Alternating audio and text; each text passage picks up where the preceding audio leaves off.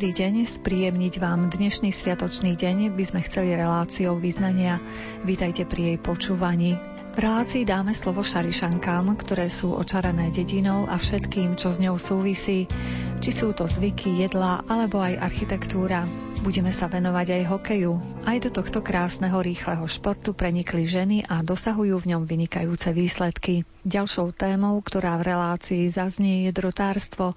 Vďaka nadšencom, ktorí nenechali toto remeslo upadnúť do zabudnutia, môžeme na rôznych trhoch a výstavách spoznávať historické, ale aj novodobé výrobky z ručných majstrov. Vo význaniach vám tiež predstavíme dom svätého Jána Boska v Spiskom podhradí, kde žijú starí a chorí kňazi a laici. Na príprave dnešnej relácie spolupracujú Jakub Akurátny, Jaroslav Fabián a redaktorka Mária Čigášová. Nech sa vám dobre počúva.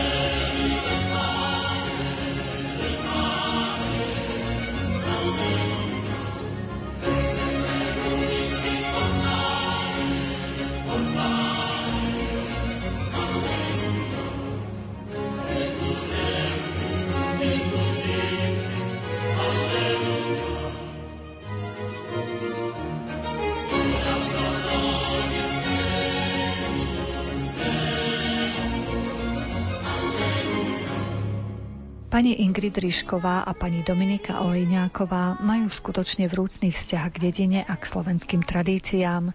Nachádzajú krásu aj tam, kde ju iní prehliadnú alebo si ju nevšimnú. Založili občianské združenie, ktoré začalo s vydávaním časopisu na dedine. Do projektu dávajú svoj čas, tvorivosť aj financie, aby mohli iným sprostredkovať to pekné, čo vytvorili generácie pred nami. Pochádzame z malého mestečka, ktorý sa volá Veľký Šariš, ale naša vlastne babka, prababka, všetci pochádzali z dedín, takže sme tam vlastne čerpali tie nápady a podobne, ale často sme navštevovali rôzne akcie. Boli to rôzne podujatia, na ktorých sme vlastne čerpali také nápady a sme si povedali, že a prečo o tom nenapísať, je to veľmi pekné, možno veľa ľudí o tom nevie a aj tie fotky sú pestré, pekné, tak, tak sme si povedali, že možno by sa niekomu páčil taký časopis, kde vlastne zviditeľníme tie krásy, slovenská kultúru, slovenská tradície podobne.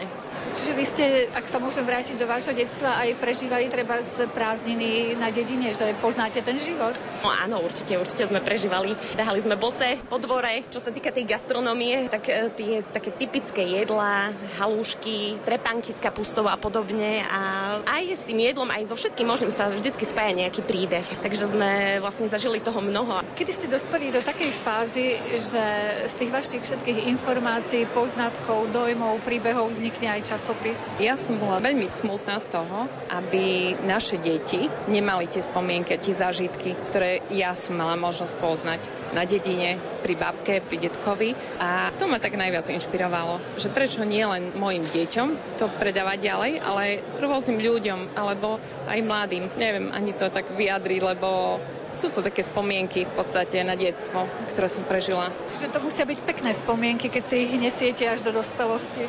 Sú to veľmi pekné spomienky. To je od zabíjačky a varenie slivkového lekvára v kotli, ktoré babka nám povedala, že máme tam dávať chlieb a všetko sa nám to tam odráža z toho kotla a toto môžeme jesť. To bolo fakt úžasné. A myslím si, že dnešné deti takéto nemajú ako nejaké zážitky.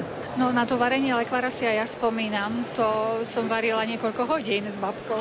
To bol proces. To bol proces, ale rodinný proces, lebo najprv sa tie slovky čistili od kostok, potom sa vlastne dávali do toho kotla a miešalo sa to celý večer. Popri tom sa pila slivovica, samozrejme, ako na východe to tak má byť. A bolo to super. My deti ešte sme to nechápali, ale starší sa zabávali a my deti tiež. A vlastne sa aj utužovala taká komunita aj medzi susedmi, aj medzi rodinou. Napríklad na zabíjačke sa určite všetci stretli. Áno, stretli sme sa. A rovnako aj napríklad okrem takej zabíjačky, keď sme naposledy boli fotiť u jednej e, babky, ktorá e, nás nechcela zaviesť do jednej takej, my to voláme, že tajná komnata, lebo povedala, že civčatá, tam je bordeľ. Ale pre nás ten bordeľ znamenal naozaj poklad. Našli sme tam krásne veci, dreveného koníka, žehličku, ktorú možno už dnešní mladí by ani nespoznali, že na čo slúži a rôzne zaujímavé veci. Takže aj keď nám niekto niečo podaruje, tak sa z toho veľmi tešíme, využijeme to na fotenie a na rôzne veci. Možno ešte takú žehličku na uhlíky. A zda... to som chcela povedať. no, alebo rôzne vyšívky.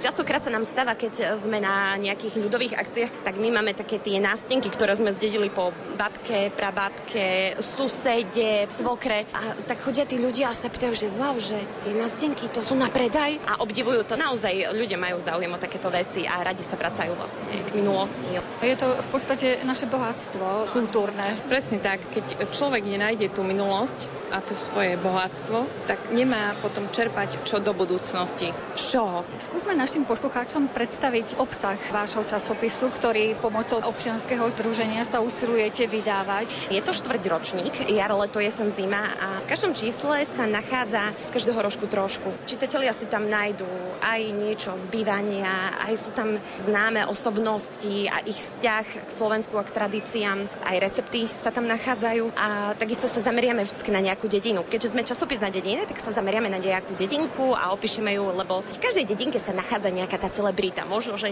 nie je známa celému Slovensku, ale pre nás je celebrita. A keď môžem povedať, tak každé jedno fotenie, kde chodíme, tak e, naozaj si odnašame taký kus Boha so sebou. Lebo možno aj keď nejdeme s nejakou dobrou náladou, alebo sa nám nechce, ale tí ľudia a tie vzťahy a podobne a tá láska, ktorú nám dávajú, to je na rozdávanie. Načerpeme rôzne nápady a inšpiráciu. Vtedy nás to tak posilní. Vtedy sme si isté, že dobre, že to robíme.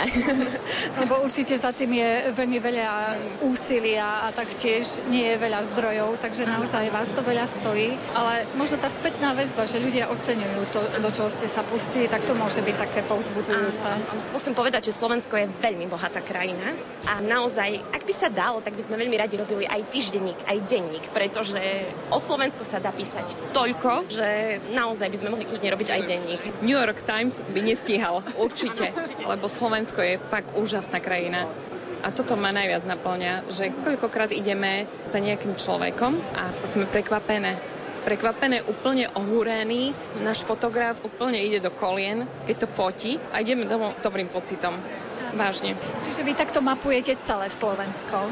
Áno, mapujeme celé Slovensko, ale viac menej sme momentálne zamerané na východ, keďže sme z východu, tak sme tam začali. Ale už teraz sa nám ozývajú ľudia aj zo stredného, aj zo západného Slovenska a je to povzbudzujúce do ďalšej práce. Keby ste nám približili na ilustráciu miesta, ktoré ste už spracovali, navštívili, ktoré vo vás zanechali dojem? Hneď ako ste položili otázku, tak som si spomenula na dedinku Čirč, ktorá je naozaj veselá. Tak by som ju opísala, že je veselá. Naozaj tam je každý brat a sestra. Každý s každým spolupracuje, funguje, kamaráti sa, je to krásne. Potom nedá mi nespomenúť pána, detko, ktorý má domček v Budimíre. Zrekonštruoval starý domček, kde sa chodia dnes fotiť mladú manželia a podobne. Je to taká drevenica. S ním máme veľmi pekný zážitok. My sme tam prišli fotiť na hodinu a fotili sme tam vlastne celý deň, lebo nám bolo tak dobre. No a zážitky a tie príbehy, to je veľmi zaujímavé. To nás naplňa a naozaj človek niekedy ide do kina, ale nám stačí naozaj tvoriť také fotenie a spoznať tých ľudí a toto je pre nás zaujímavé.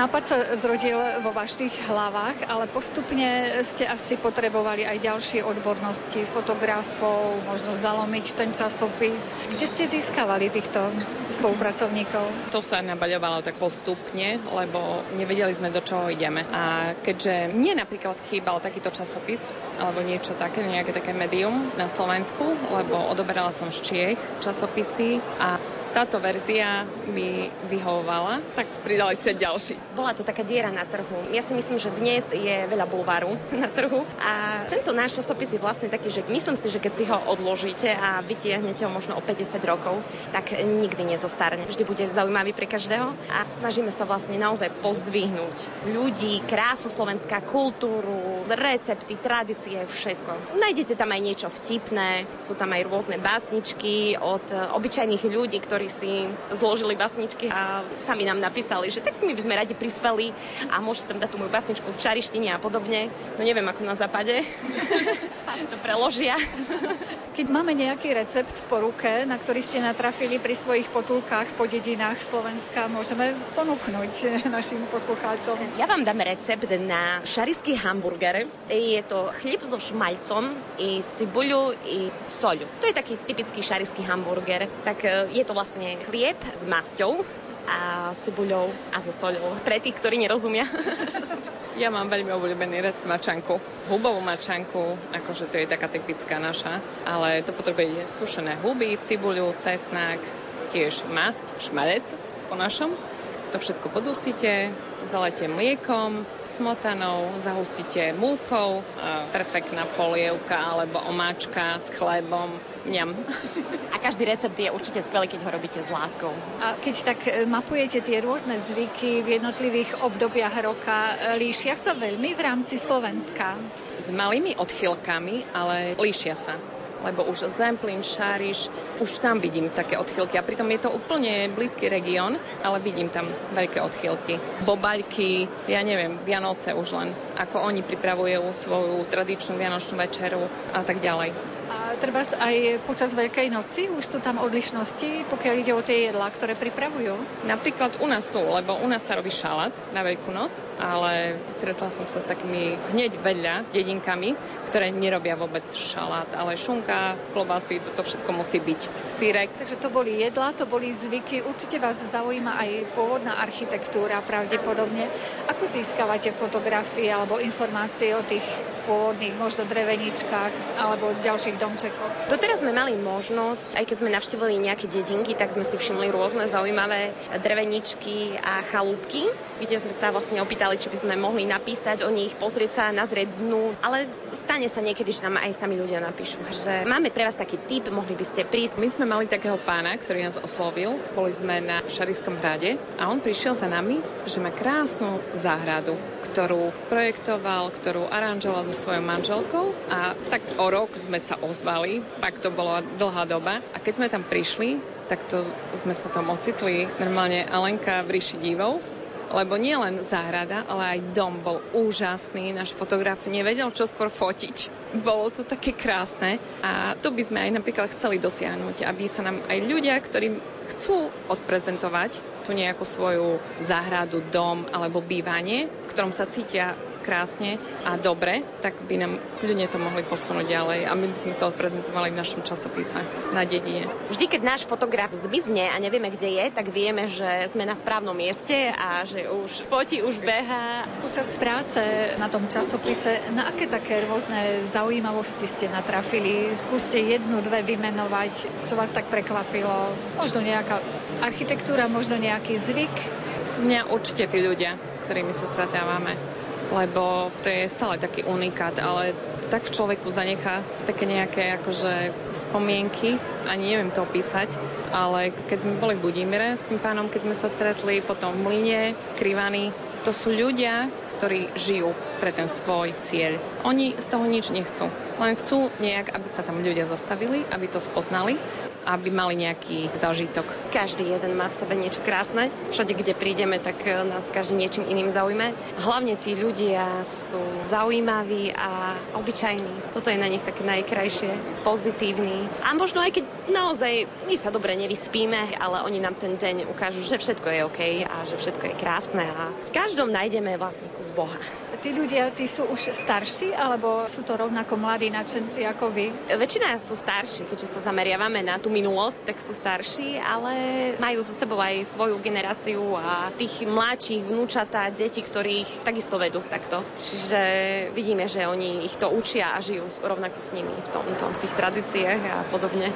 Vieme, že takým nadšencom, ktorý zbieral všetko, pokiaľ ide o pôvodnú našu kultúru na dedine, bol pán Lazorik. Stretli ste ho aj osobne niekedy?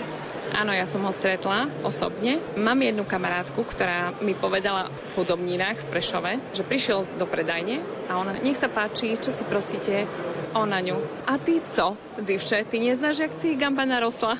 Tá tak rozpráva, jak Šiše naučila od svojich rodičoch. No a to bolo veľmi zaujímavé, lebo niekedy sa hambíme za tú šarištinu alebo za to nárečie, ale nikto sa nemá za nič hambiť tom, v čom vyrástal, ako bol vychovaný, tak by to mal prežívať aj prenášať ďalej.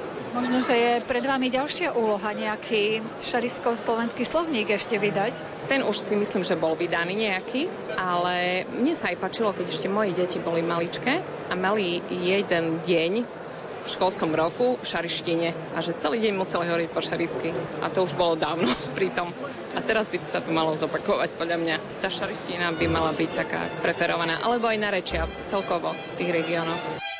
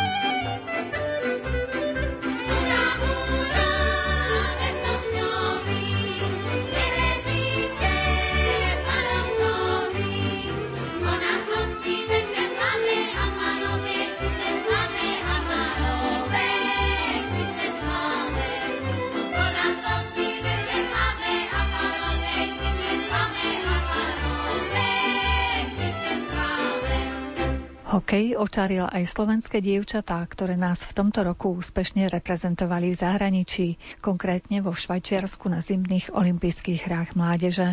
Naša hokejová reprezentácia hráčok do 16 rokov si odtiaľ priniesla bronz. Slovenské reprezentačné brankárky trénuje Monika Kvaková. Keď som bola mladšia, tak som chodila hrávať von hokejbal s chlapcami. Na dvor vtedy to bolo také, že mi požičali hokejku a mala som vlastne nejakú šiltovku a nepoviem, že ma dali do brány, ale šla som do brány. Takže šla som do brány, postavila sa tam a hrávala som s nimi takto hokejbal a potom sme boli takto vonku a sa ma opýtali, že či nechcem s nimi hrávať normálne hokej, lebo veľa tých chlapcov, tedy sme mali tak 12-13 rokov a hrávalo aj zažiar, zažiar nad Hronom, ja som zo Žiaru nad Hronom, takže tam hrávali ten hokej a že či nechcem ísť za nich vlastne chytávať. No ja som povedala, že OK, že môžem to ísť vyskúšať bolo super, že trenéri mi požičali celú výstroj brankárskú, lebo vtedy vlastne dosť veľa aj tých chlapcov malo požičanú výstroj od klubu, takže tak som začala nejak hrávať ľadový hokej. Kedy ste sa rozhodli, že tak aj profesionálnejšie sa tomu môžete venovať? Myslím si, že ono to prišlo tak samo. Ja keď som hrávala od tých 12-13 rokov za chlapcov, tak potom už keď som mala 15 rokov, tak som zistila, že už za chlapcov nemôžem hrávať, ale že musím hrať za ženy. A najbližšie boli ženy vo zvolenie, takže som začala hrávať vo zvolenie za ženy. A s nimi som bola vlastne to leto, ako som skončila u chlapcov. V lete som bola so ženami na turnaji a tam si ma všimli reprezentační tréneri, ktorí sa ma opýtali, že kto som, čo som, skade som. Pozvali ma na následujúce sústredenie reprezentácie žien a odtedy som bola vlastne v reprezentácii. Za ktoré družstva ste začali hrať? Kde začínala tak, vaša kariéra? Začínala som Žiarin s Hronom, takže tam som za hokejový klub hrala a potom som prešla do Zvolena. A zo Zvolena som išla do Bratislavy, tam som vlastne chodila aj na vysokú školu, tam som hrávala za Slovan Bratislava a potom som ešte hrávala za Prešov, takže tam už som vlastne aj skončila svoju kariéru po piatich alebo 4 rokoch v Prešove. Ja popri tom vlastne som bola v tej reprezentácii slovenskej. A stále v bráne?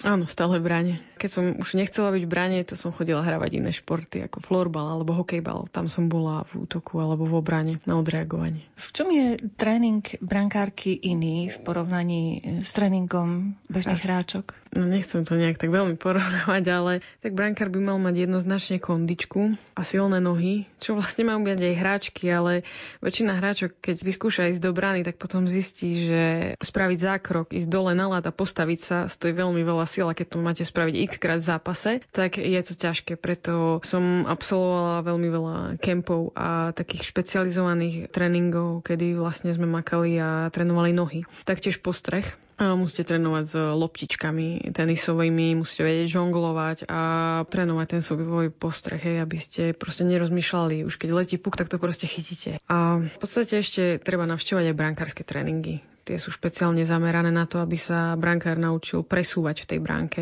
To je proste iný pohyb, ako robí hráčka. Vedieť vykrývať rôzne uhly, vedieť sa správne postaviť do brány. A dôležité je sa aj mentálne nastaviť Brankár musí byť ináč mentálne nastavený, lebo ako hovorím, že hráč, keď stratí puk, je tam ďalší hráč. Keď ten hráč stratí puk, tak je tam ďalší hráč, e, je tam obranca, ale keď brankár stratí puk, tak väčšinou je to gól. Takže treba sa trošku ináč nastaviť, vedieť byť odolnejší voči niektorým situáciám, či už keď dostaneme gól alebo tak. A vlastne byť si aj vedomý toho, že áno, že viem to, som dobrý v tom, čo robím. Mať pokoru, ale zároveň treba mať svoje vedomie. Pretože keď si neverí bránkár, tak to celý tým cíti. Takže veľmi veľa vecí sa odvíja od brankára a od jeho prípravy a tréningov.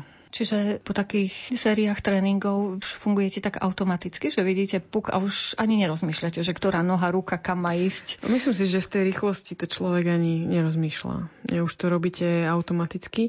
Ja som sa vždy tak zamýšľala niekedy, že už sa postavím do bránky, aj napríklad vykorčujem z bránky a korčujem naspäť, tak už proste sa nemusím ani pozerať, kde je tá bránka. Už proste viete, kde je. Hej, viete, kde je bránkovisko, viete, kde máte tyčky. To už je proste rokmi tréningu, to už je také automatické automatické. Aj keby vám zaviazali oči, tak už sa vrátite. Myslím, že hej. Ako veľmi je dôležitý ten brankár pre hráčov? Niekedy aj spoliehajú, že no však keď trošičku pochybíme, tak je tam predsa len tá brankárka. Brankár je dôležitý, pretože chytá tie strely a snaží sa zabraniť tomu, aby super skoroval a snaží sa zachrániť to, čo sa pokazí vpredu. Jasné, že niekedy to tak e, je, že práve ten brankár, keď buď není vo forme, alebo proste rozmýšľa nad niečím iným, alebo je rozladený, tak nechytí a potom celý tým je z toho, ako som to povedala, zrujnovaný.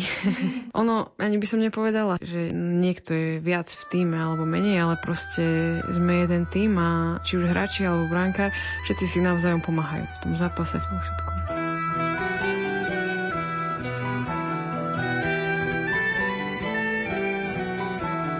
Zašiel som pozrieť v slovenskej zemi, ohúril ma vietor, krása i ženy. Potôčik Tatranský hory a lesy. Hľadám ťa, má milá, pýtam sa, kde si. Opíjaš ma, opíjaš túžbou slovenskej krásy. Hráš mi jak orchester, violy, basy, kde ste sa vzali. Povedzte, kto je vám mati Prečo sa za každým len ku vám vrátim? Slovenské dievčatá, slovenské ženy, ste také krásne, až očiam neverím. Slovenské dievčatá, slovenské ženy, povedzte, prečo som z vás pobláznený.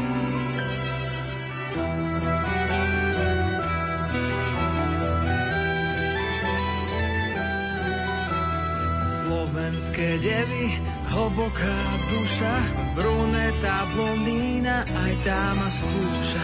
Neverím, čo vidím, každá je krajšia, na čo sa otáčať, už ide ďalšia. Hrdé na srdci a úsmev s pohárom vína, nie jeden Janošík na vás spomína. A tak sa vraciam k Tatranským vrchom, tu je to miesto, kde cit vo mne zblokol. Slovenské dievčatá, slovenské ženy, ste také krásne, až očiam neverím. Slovenské dievčatá, slovenské ženy, povedzte, prečo som z vás pobláznený.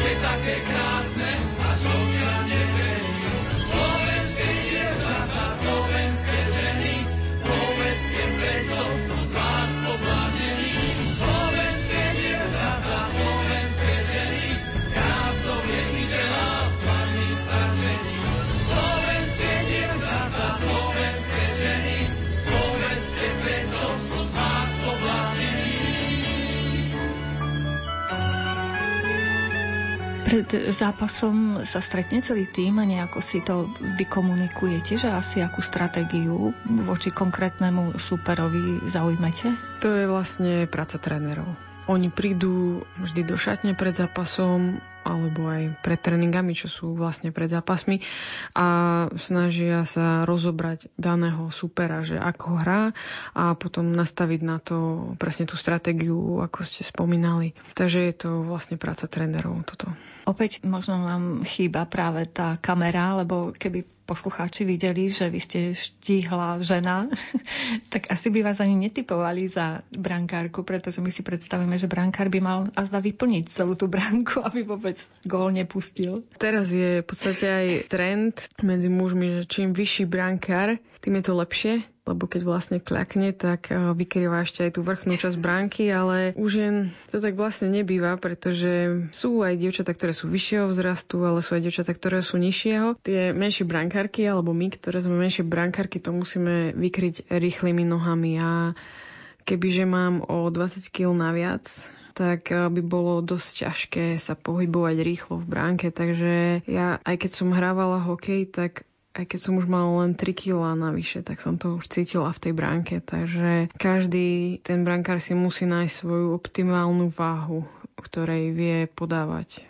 tie najlepšie výkony. Čo uberiete na svojej vlastnej váhe, to asi naberiete na tom oblečení chrániacom. No, tak to oblečenie je v podstate váhou stále rovnaké, na ktoré ste už zvyknutí od začiatku svojej kariéry, takže to nejak neriešite, tak by som to povedala. A teraz sa už snažia výrobcovia robiť dosť ľahké tie veci. kedy, keď som začínala, čo bolo pred 20 rokmi ceca, tak tá výstroj bola z kože, bola ťažká. Ja by som povedala, že to bola riadna makačka. Teraz už tie materiály sú také ľahké, že by som povedala, že už dobre, že netancujete na tom ľade. Takže myslím si, že aj v tom hokeji ide dopredu ten vývoj a snažia sa robiť hmotnostne priateľnejšie tie jednotlivé časti výstroje. Boli ste niekedy zranená? Nie, ako tak vážnejšie. Je veľa brankárok, ktoré mali problémy s kolenami, ale mne len raz som si tak vážnejšie natiahla väzy v kolene ale vďaka Bohu, proste nič vážnejšie sa nestalo a mohla som to v finále v play-off dochytať, i keď to bolo cez bolesť, ale dalo sa to. Inak môžem povedať, že nebola som ani na operácii, ani na nejakých iných veciach. Je aj ženský hokej taký tvrdý ako mužský? Lebo keď máme možnosť sledovať zápas, tak tie ich nárazy na tak, tie plexisklá dookola. Keď sa pozriem z pohľadu brankára, tak ten hokej je rovnaký, lebo tiež čelíte približne rovnakým strelám. Nie, ak bereme mužský hokej, hej, tí muži majú už inú strelu. Ale čo sa týka napríklad pravidel ženského hokeja, tak dievčatá nemôžu hrať do tela, nemôžu body čekovať, ináč dostanú dve minúty za to. Takže ten ženský hokej je viac technickejší. Keď chcete obrať supera, musíte nad tým rozmýšľať. Technicky nie ho odstaviť telom. Ktoré zápasy vám tak najviac zostali rezonovať v pamäti, ktoré boli výnimočné pre vás? Myslím si, že tých zápasov bolo veľa, možno pár, keď tak poviem, tak e, zápasy na Univerziáde svetovej v Harbine v Číne sme hrali o bronz s Fínskom to sme prehrali, takže sme skončili so zemiakovou medailou, ale veľmi som si ten zápas užila celý ten turnaj. Potom zápasy, čo sme mali pred Olympiádou svetovou, to sme hrali vlastne prípravný zápas s Ruskom v Kanade a tam bolo prvýkrát na našom zápase bolo cez 5000 ľudí ako divákov. Tým pádom aj tá atmosféra bola úplne o niečom inom. Zápas s Kanadou na Olympiáde to bol otvárací zápas, i keď sme ho prehrali vysoko, ak si dobre pamätám, tak 18.0, ale bolo tam okolo 16 alebo 18 tisíc fanúšikov, ktorí na konci zápasu, vlastne po zápase, nám dali standing ovation. Proste Slovensko bolo prvýkrát na Olympiáde a oni nám fakt tam všetci tlieskali za tú bojovnosť a za všetko, čo sme tam predviedli, takže by som povedala, nevypískali nás, ale nám tiekli slzy. Takže bolo to veľmi úžasný zápas a celá tá atmosféra. A potom zápasy na rôznych turnajoch vo Fínsku, čo sme mali turnaj 11 krajín, tak tam zápasy s Fínskom, s Kanadou, s Ruskom. Proste my sme vlastne s týmito týmami hrávali bežne, alebo no bežne. Hrávali sme s nimi častejšie, už keď sme boli v tej vyššej kategórii, takže každý jeden zápas bol jedinečný a môžem povedať, že s niektorými tými štátmi sme hrali radšej, s niektorými trošku menej radšej, ale dosť to na nás tak zanechalo. Spomínali ste ten obrovský potlesk napriek tomu, že ste nevyhrali.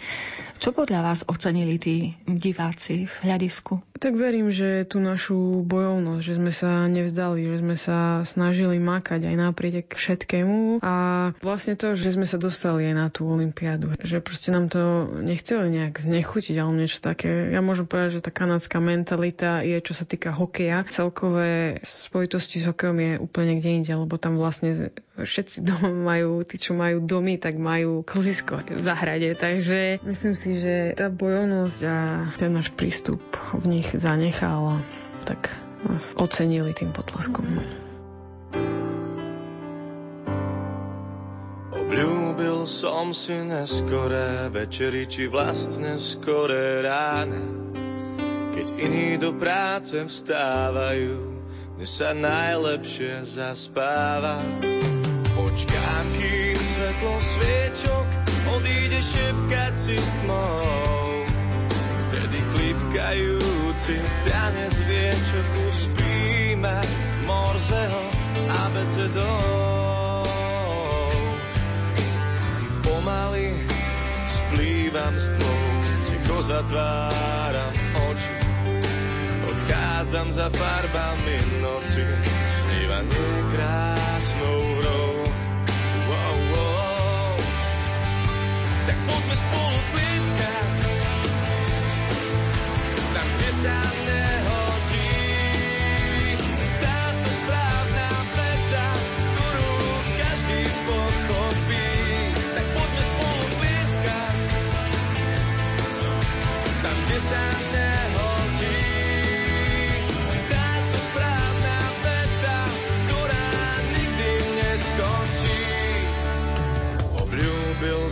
časy neskoré do čeli, či vlastne skoré rána.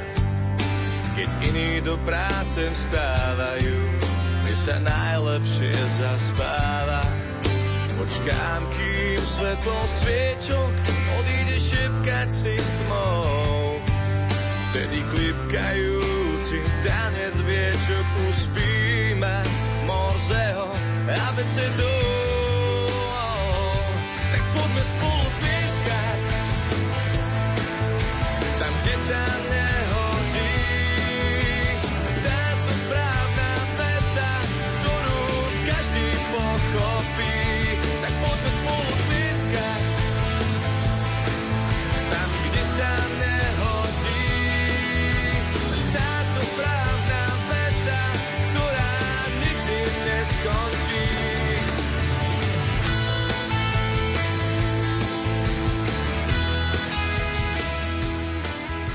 Drotárstvo, ktoré bolo zapísané do kultúrneho svetového dedictva UNESCO, na Slovensku ďalej žije a rozvíja sa aj vďaka takým nadšencom, ako je pán Juraj Šerík. Vďaka jeho iniciatíve vzniklo v Dlhom poli prvé živé drotárske múzeum ako spomienka na drotárskych predkov pána Juraja Šeríka. Mojím pradedkom bol Jozef Holaník Bakel z Dlhopola. To bol človek, ktorý povýšil to podomové, to vandrovné remeslo, tak ako to ľudia poznajú z knížiek proste a z rozprávania a z rôznych filmov, povýšil na umenie.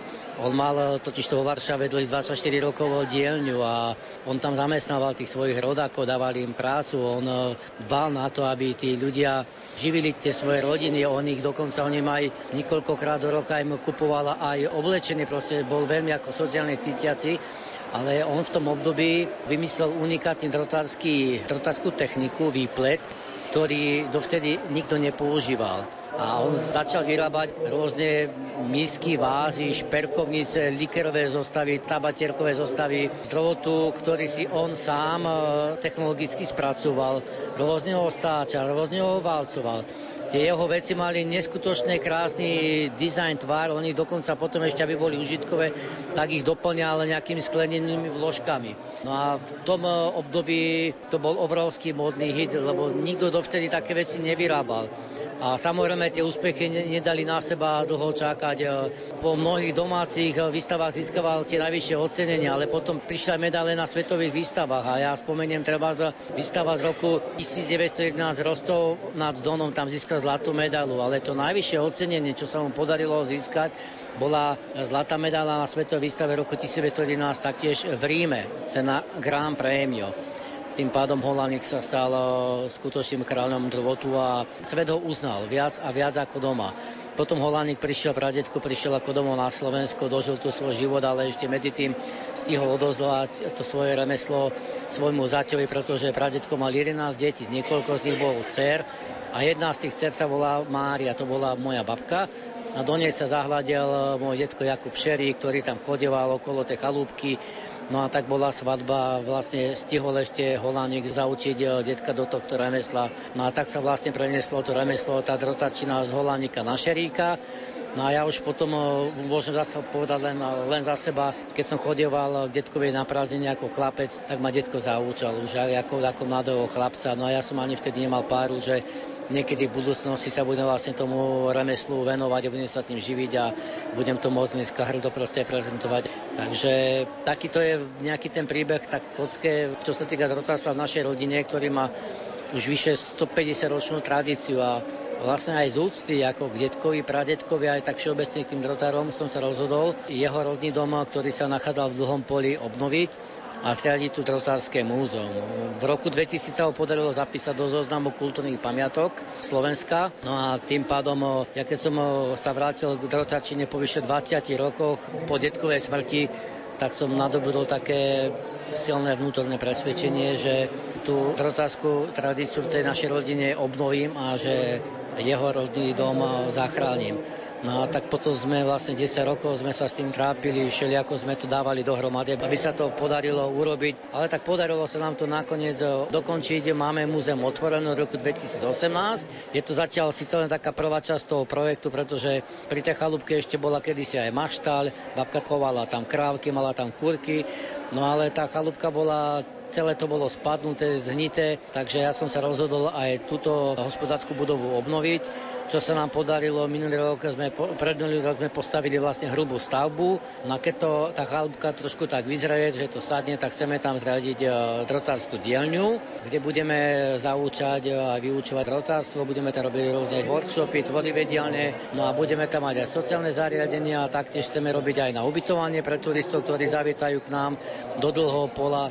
No a v súčasnom období, ako som spomínal, už to múzeum funguje, chodia k nám turisti, či sú to aj náhodní, alebo si nás jednoducho nájdu prídu, tak e, aj chodia nám aj zo škôl, aj detičky proste, tak robíme im tam jednak prednášky, robíme tam s nimi aj tvorivé dielne. Podarilo sa nám získať nejaké tie eurka z jedného grantového systému cez Žilinský samozprávny kraj. Tak sme nakúpili materiál, nakúpili sme klieštiky. Na proste tie decka, keď k nám prídu, tak je to úžasné proste ich sledovať. Aj keď dotedy ten drotík v rukách nedržali, tak e, jednoducho tá hodina im tak rýchlo ubehne, že ani sa im domov koľkokrát nechce od nás že, že taký mali obrovský zážitok.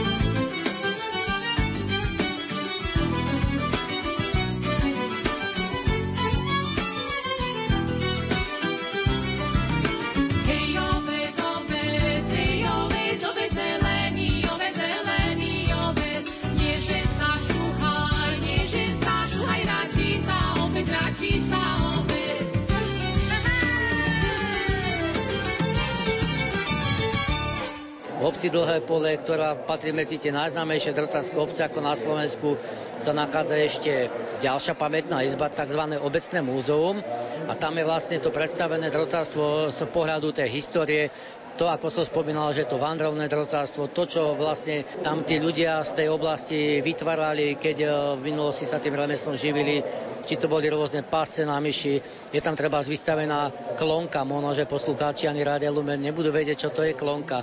Je to jeden taký obrovský kryt z drôtu, keď mala kôčka malinké tipenky, malinké kurky, tak aby ich neuchmatol jastrab, tak jednoducho chytili a položili tú klonku na zem a vlastne tie malinké kúrenky boli v tom chránené pred tým jastrabom a mohli sa, mohli sa tam pásť akože v bezpečí.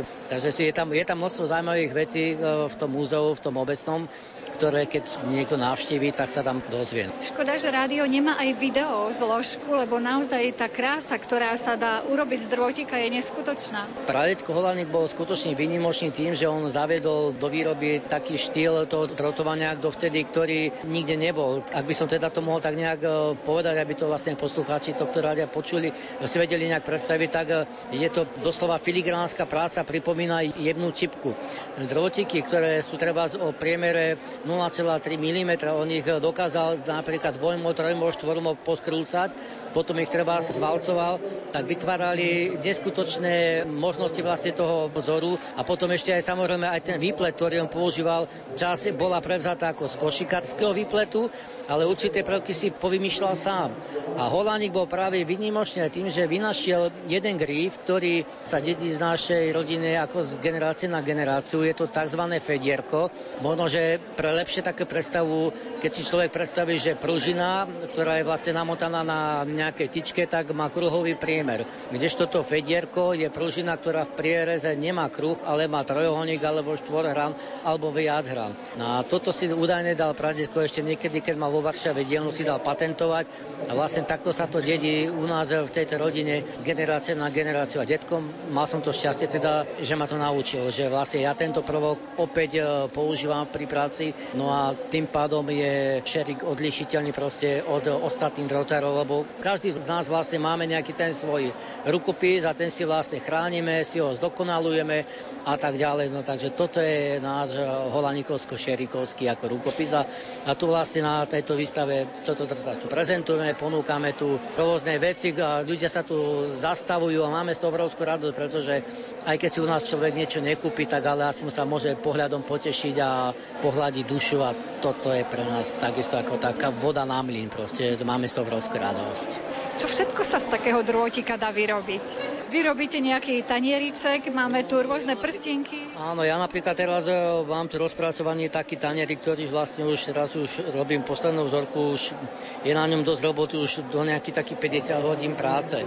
Ale vyrábame okrem toho aj veci, ktorými radi potešíme ženičky alebo slečinky. Máme tu rôzne prstienky, náramky, treba z rôzne podkovičky pre šťastie, slovenské znaky alebo, alebo nejaké dovotené srdečka, také niečo proste, keď človek si aj nechce kúpiť nejakú veľkú vec, ale niečo proste na pamiatku na to, že sme sa stretli, treba tak eh, si u nás niečo môže zakúpiť. No ale tak ako aj detko, aj pradetko, aj ja, tieto veci dávam všetko zlátiť, dávame hodne zlátiť, striebriť alebo rodiovať alebo cínovať.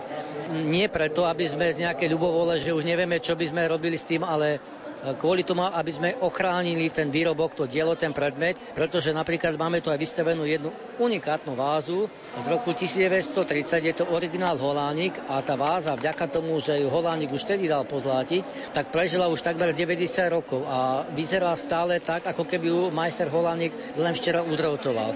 Tým som chcel povedať, že táto vzácna porucha upráva ochráni na dlhé 10 ročia, možno aj staročia tú prácu a nevníde to na vnímavosť a bude sa vedieť možno, že o 100 rokov zás, že kto bol šerik, treba alebo kto bol honaný.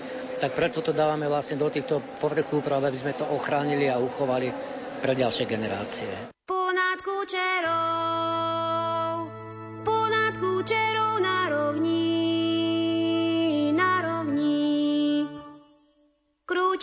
Krúti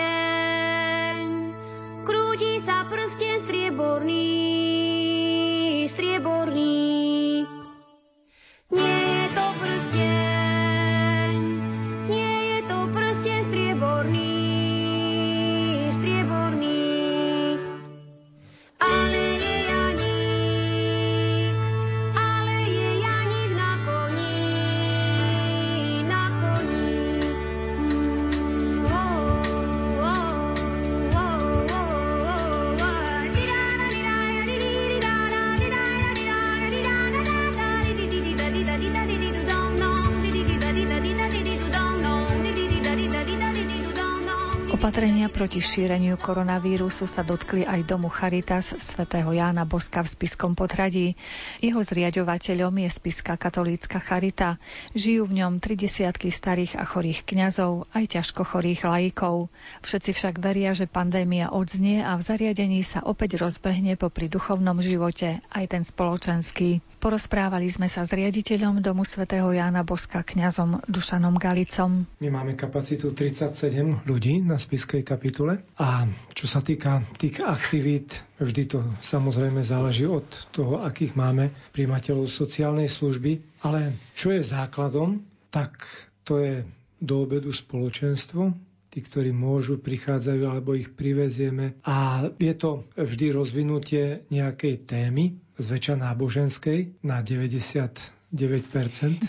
A do tohto samozrejme sa zapájajú aj ľudia, že niečo vyrozprávajú nejaký svoj životný príbeh, svoje skúsenosti, lebo neprichádzajú tam samozrejme, aby len počúvali, ale je dobré, keď sa zapájajú a oni sa naozaj zapájajú radi. Zakončíme to vždy modlitbou rúženca, po prípade pridáme nejaké litánie. Takže toto je taký základ na doobedňajšie prežívanie. Po obede mávame svetú omšu, po ktorej znova býva rúženec. To je taký základ toho každodenného prežívania. No a potom robíme pre nich aj nejaké tie výlety alebo púte. Máme našťastie k dispozícii 9-miestne auto, ale aj tak nie je to veľa, je to veľmi málo, keď si zoberieme, že s tými ľuďmi ešte musí ísť nejaký ten doprovod. A čo je ale krásne, je obrovský záujem týchto ľudí ísť niekde.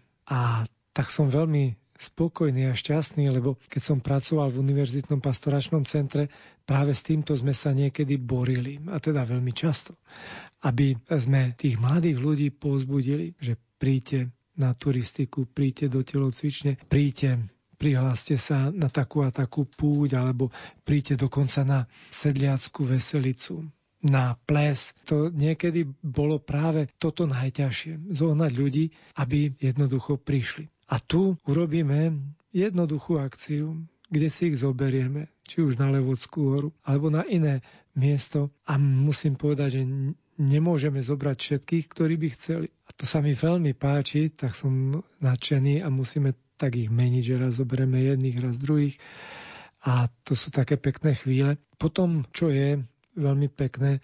Máme aj samozrejme sociálne pracovníčky, aj opatrovateľky, ktoré sa individuálne venujú týmto ľuďom, čiže snažia sa ešte rozvíjať ich teda, alebo aby aspoň pomaly klesala, pomalšie, tam motorika, aby im dokázali troška zaťažiť to myslenie, že by ponamáhali svoju mysel, rozpamätali sa na niektoré veci, možno zo svojej mladosti, zo svojej rodiny, drobné práce, ktoré by mohli vykonať a zapájať tie zmysly do rôznych aktivít. Takže toto je taká individuálna práca s nimi. Je to, myslím, že veľmi dobre a sú radi, že niečo ešte dokážu, niečo vymaľovať, niečo postrihať, niečo vytvoriť. Tak to sú také pekné chvíle. To bolo milé, ako ste vravili, že chodia radi na ples, na výlety, že tak si vychutnávajú ešte ten dar života v podstate. Vychádza to z toho, že sú vlastne už odkázaní na tú sociálnu službu a vedia, že tej práve starostlivosti od tých blízkych sa im až toľko nedostane. Nemôžu byť s nimi každý deň. A preto je tam určitým spôsobom taký smutok, Takže čo s tým, čo s tým časom, čo s tými pochmurnými myšlienkami. A najlepšie je naozaj výjsť kde si von. Takže oni majú ten záujem a je to teda veľmi krásne. Veľmi rád chodím s nimi a sú to jednoduché, naozaj jednoduché zážitky, obyčajné výlety, ale má to krásny účinok na nich, tak by som povedal menej hundru, viac sa dokážu troška usmiať, viac dokážu vnímať aj nejaké tie pozitívne stránky toho pobytu, alebo tých ľudí, ktorí žijú vedľa nich, menej dochádza k tým stretom, stresom a hádkam, keď ich dokážeme priviesť alebo odviesť z toho úzkeho priestoru do nejakého širšieho, do prírody. Spíš je krásny, takže máte tam naozaj prekrásne prostredie na relax, by som povedala. Máte aj ťažšie stavy tam? Je smutné z jednej strany, že už pomaly fungujeme ako hospic keď to mám tak hrubšie povedať, naozaj prichádzajú k nám ľudia, teda v prvom rade tá stredná generácia, alebo takí začínajúci dôchodcovia s tým problémom, že nevedia, čo už s rodičom lebo je po porážke alebo mal takú operáciu a my sa o neho nedokážeme postarať. Čiže už naozaj v tom, nie že terminálnom štádiu, ale už v takom stave, že je treba len ležiaci.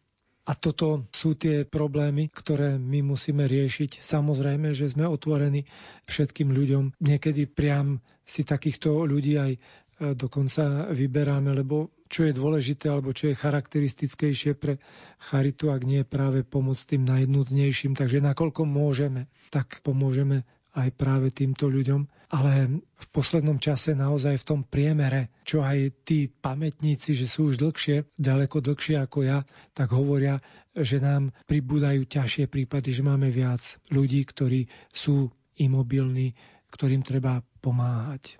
Vyznania sa priblížili k záveru, v repríze zaznejú ešte raz v sobotu o 14. hodine. Na ich príprave spolupracovali Jakub Akurátny, Jaroslav Fabián a redaktorka Mária Čigášová. Ďakujeme vám za pozornosť a želáme vám príjemný sviatočný deň. Nech moje slova majú takú moc, nech moje ruky ako jeho sú slovo svetlo pretne noc. Jeho ruky aj vrchy prenesú. Nech moje slova znejú do duší. Nech moje ruky hoja zranené. Slovo aj búrku prehluší.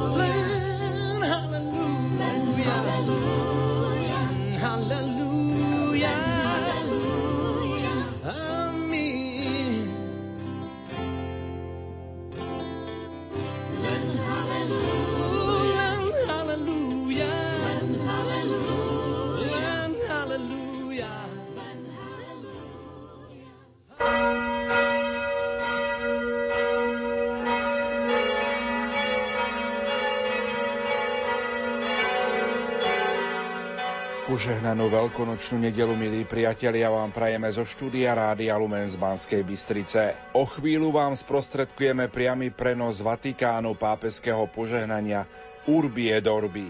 Je to požehnanie mestu Rímu a svetu. Toto požehnanie pápež udeluje každoročne na slávnosť narodenia pána a na slávnosť Kristovho zmrtvých stania na Veľkú noc a na výnimočné príležitosti, ako sme to videli pred dvoma týždňami. Toto požehnanie je spojené s úplnými odpuskami pri zachovaní obvyklých podmienok a to je možné dosiahnuť aj vtedy, ak veriaci požehnanie sledujú prostredníctvom rozhlasu, televízie alebo iných komunikačných technológií. Samotnému požehnaniu predchádza modlitba, na ktorú veriaci odpovedajú trojnásobným amen. Prvým po modlitbe o príhovor